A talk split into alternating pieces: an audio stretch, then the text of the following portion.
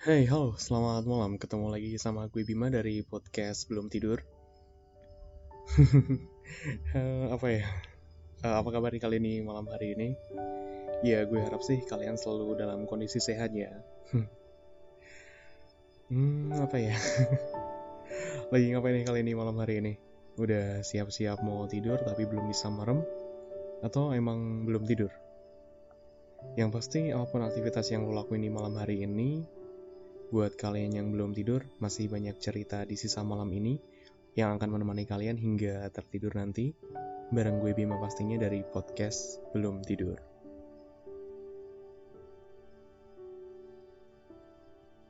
Oh ya, sebelumnya gue minta maaf banget kalau beberapa hari ini atau beberapa belakangan ini sih ya, gue mm, nggak nggak absurd. Eh nggak absurd. Nggak update episode gue di podcast atau nggak record gitu. Jadi apa ya? Mungkin lo masih ingat bahasan gue di episode 3 kemarin di podcast gue episode 3 yang gue bareng sama teman gue sama Autari yang gue bahas tentang kesehatan mental. Iya.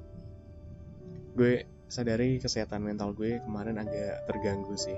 Dan itu tuh beneran ngaruh banget sih sama daily activity yang lu lakuin.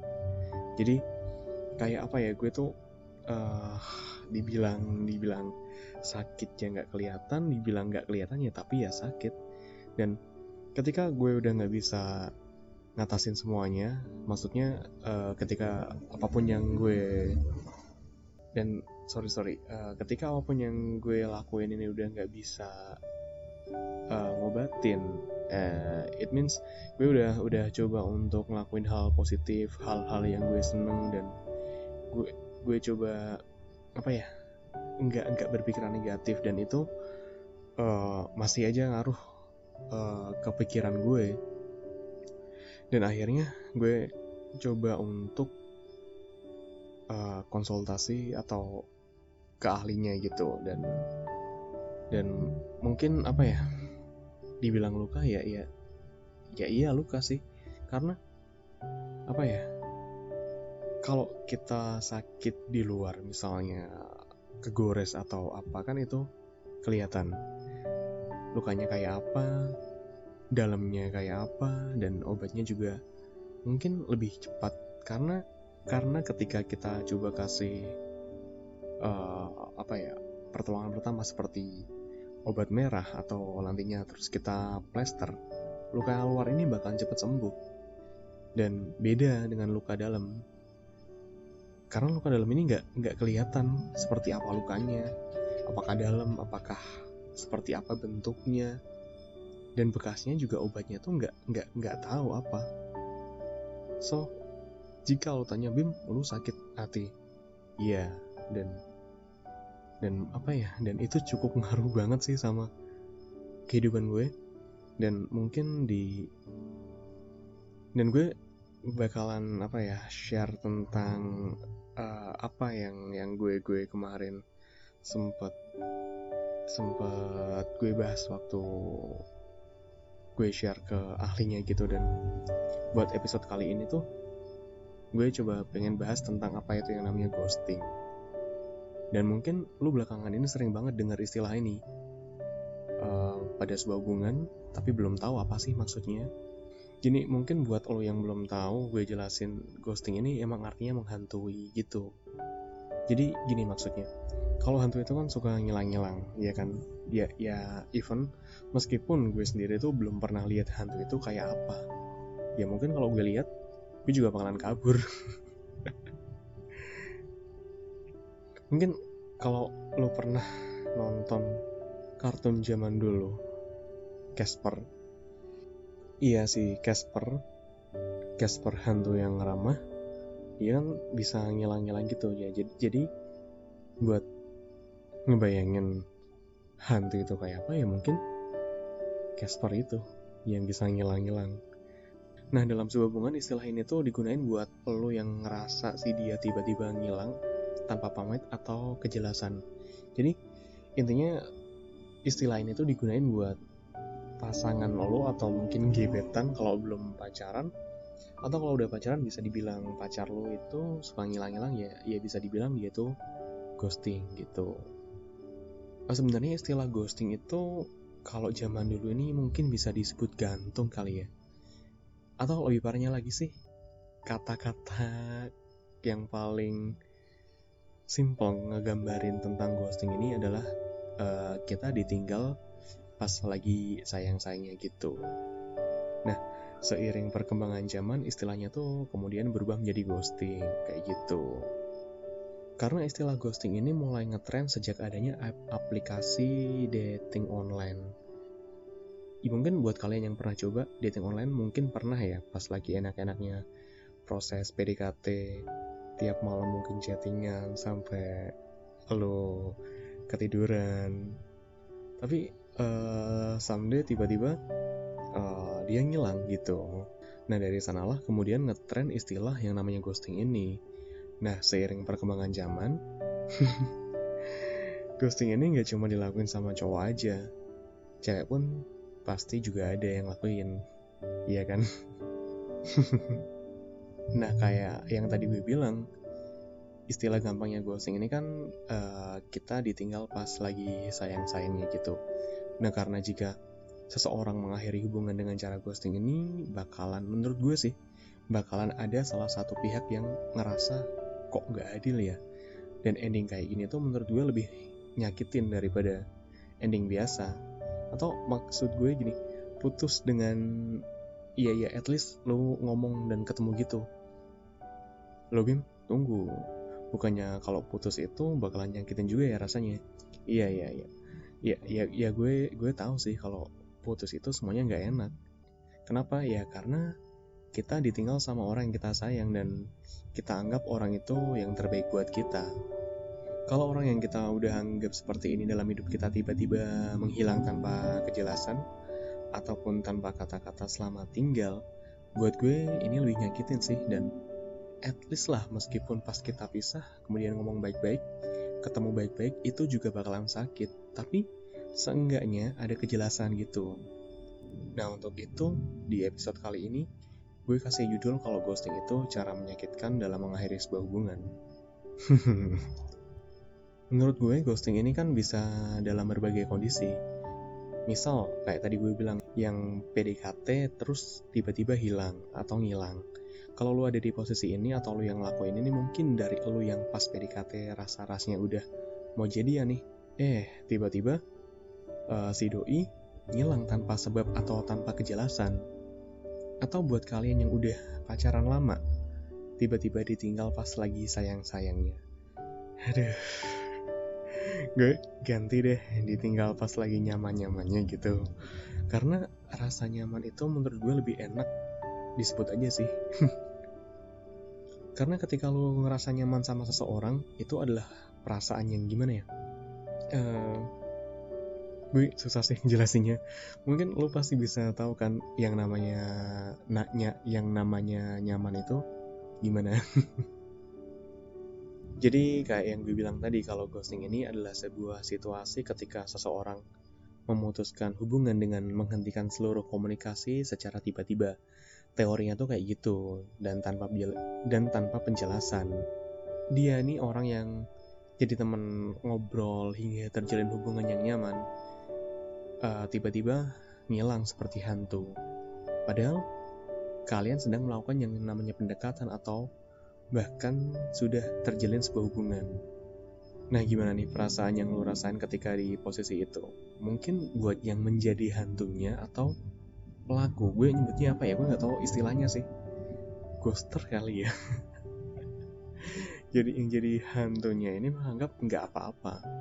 Karena dari dalam hati kalian kalian ngerasa semua bisa selesai tanpa kata-kata. Dan ketika lo menghilang dari kehidupan seseorang yang bareng sama lo lo merasa biasa aja dan menganggap orang itu sudah melupakannya. Tapi yang jadi permasalahan posisi orang yang menjadi korban ghosting ini lu tinggal tanpa alasan atau kejelasan terus lu gantungin gitu aja. Gue rasa sih pasti akan timbul tanda tanya pada orang yang jadi korban ghosting ini. Dan tanda tanya ataupun pertanyaan yang ada pada dirinya ini belum tentu hilang selang 2 3 hari atau mungkin seminggu gitu aja tuh gue rasa enggak. Karena dengan adanya pertanyaan-pertanyaan yang masih mengendap di uh, ghosty ini itu istilah eh ghosty ini kan istilah untuk orang yang jadi korbannya gitu.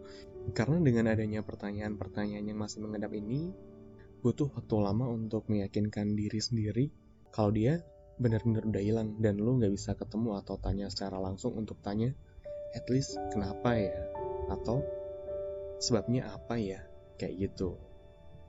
Oke sih kalau kalian ditanya seperti itu uh, alasannya ngapain sih mesti ketemu? Kan zaman sekarang udah ada uh, ah zaman sekarang kan udah bisa ngomong secara nggak langsung. Bisa melalui WhatsApp DM, Telegram, email, atau apa pun lah yang ada fitur kirim pesannya. Tapi buat gue sih karena ini bukan sekedar permasalahan yang bisa selesai dengan lu kirim pesan, kalau buat gue harusnya sih bisa ya dikomunikasikan secara langsung biar lebih jelas dan lebih clear gitu. Dan gue yakin apa pun hasilnya bakalan lebih diterima dengan lebih jelas gitu. Karena manusia ini kan bisa dibilang butuh yang namanya komunikasi dan akan lebih puas menerimanya karena manusia ini kan bisa dibilang butuh yang namanya komunikasi dan akan lebih puas menerimanya jika ada pernyataan secara langsung yang keluar dari mulut lang secara langsung gitu maksudnya. Mungkin buat lo yang berada di posisi sebagai korban ghosting bakalan bertanya, Bim, kenapa sih dia bisa ngeghosting? ya kalau ditanya kayak gitu gue nggak tahu bisa maksudnya gue nggak tahu pasti sih kenapa alasannya tapi uh, gue sempet sih coba ngobrol sama teman gue. Gue coba baca-baca di internet. Dan gue coba olah dari rumusan masalah. Rumusan masalah kayak bikin makalah aja ya. Jadi uh, seseorang ini bisa ngelakuin ghosting. Kalau yang gue lihat dan gue baca terus gue coba memahami artinya ini yang pertama nih beberapa orang merasa kalau ghosting ini lebih mudah dilakukan dibandingkan uh, apa ya ketemu langsung gitu. Iya kayak tadi gue bilang daripada repot-repot ketemu dan harus menata apa ya kita bisa dibilang menata hati gitu uh, lebih lebih simpel ketika lu ngomong lewat secara secara nggak langsung ya lewat pesan tadi dan mungkin juga mereka nggak mau bikin lu jengkel atau bikin lu mikirin dia kalau ini sih buat gue ini alasan agak klise ya karena menurut gue hanya sebagai bentuk lain dari lu nggak mau ketemu langsung sama si korban ghosting ini atau kita sebutnya ghosting gitu. Lalu ada juga nih menurut gue i, uh, si pelaku ini nggak lagi menganggap nggak lagi ada yang bisa dibahas dan menurut gue orang yang ngelakuin ghosting karena menurutnya udah nggak ada lagi yang perlu dibahas ini uh, at least ya kayak gue bilang mengkomunikasikan atau ngomongin adalah hal yang penting. Terlepas dari apakah nanti hubungan tersebut bisa dilanjutkan atau kandas. Nah, satu lagi nih kalau gue kutip dari sumber di internet, di mana ya gue lupa kalau kalau nggak salah, eh daripada antar salah sumber mending. Pokoknya gue sempat searching di internet uh, salah satu faktor dia melakukan ghosting ini uh, si dia ini udah mendapatkan yang baru. Dalam artian dia udah dapat ketemu mungkin pacar baru atau gebetan baru atau ya orang baru lah dalam hidupnya dan dengan tiba-tiba ngilang tanpa penjelasan dan menutupinya rapat-rapat mereka menganggap ini adalah hal yang baik demi kebaikan uh, lo sih sebagai korbannya. Padahal dari diri lo sendiri kan ini akan lebih nyakitin jika orang yang yang mungkin gini ya sebutnya. Uh, padahal sebagai korban ghosting ini akan lebih nyakitin ketika dia nggak tahu yang sebenarnya. Gitu. Kan kaget tuh tiba-tiba wah si dia udah jadian sama ini. Oh pantesan gue ditinggalin. Ya kayak gitu bakalan lebih sakitnya tuh bakalan lebih kerasa gitu. Nah terus gimana dong Bim kalau gue udah ada di posisi di ghostingin kayak gini? Nah kalau lu ada di posisi sebagai korban atau sebagai ghosty ini sebenarnya gue juga baca-baca juga dari berbagai sumber karena gue juga bingung kalau ditanya apa yang harus dilakukan dilakuin pas di ghostingin kayak gini. Ya sebenarnya gue juga kayaknya sih berada di posisi yang di ghostingin gitu. Jadi mari kita tahu bareng eh mari kita tahu. Jadi mari kita cari tahu bareng-bareng untuk ini gue ambil sumbernya dari website Kompasiana dan gue coba telaah gue coba pahami pakai bahasa-bahasa gue sendiri. Jadi ketika lu di ghostingin ini pertama lu jangan tanya alasan kenapa lu di ghostingin kayak tadi gue bilang mungkin sebagai korban akan ada pertanyaan kenapa sih? Sebabnya apa sih? Kayak gitu pasti ada. Dan buat gue untuk pertama kali uh, atau waktu awal-awal lu ngerasa lu di ghostingin lu berhak sih tahu kenapa lu di ghostingin dan ketika lu tanya secara nggak langsung dan mungkin lu nggak nggak nggak bakalan frontal ya dengan datang langsung atau nemuin langsung gitu. Mungkin lu bakalan WA atau DM gitu untuk awal-awalnya. Lebih baik lu tunggu sih si si apa ya uh, pelaku ghost eh ghoster. Pelaku ghosting ini akhirnya mau ngejelasin semuanya. Ya jangan tiap jam tiap hari lu bam terus. Yang ada bukannya lu dijawab tapi malah lu diblokir. Tapi kalau akhirnya nggak dijawab gimana Bim? Gue rasa sih akan ada waktunya semua pertanyaan yang yang yang ada di dalam hati lu itu terjawab. Meskipun jawaban yang lu dapat itu bikin lu nggak puas dan alasannya uh, kurang bisa diterima juga. Tapi ketika lu nggak bisa nemuin jawabannya maybe lu bisa cari jawaban itu sendiri sih. Ya nggak tahu gimana caranya. Lu pasti punya cara gimana lu bisa ngejawab semua pertanyaan yang ada di hati lu. Kemudian uh, simpelnya gini lu bisa sabar. Ya mungkin terdengar klise sih tapi uh, mungkin lu bisa nyibukin diri lu dengan kegiatan yang bermanfaat. Ya gue saranin daripada lu pikiran terus sama doi, mendingan lu cari kegiatan yang bisa membuat seneng diri lu.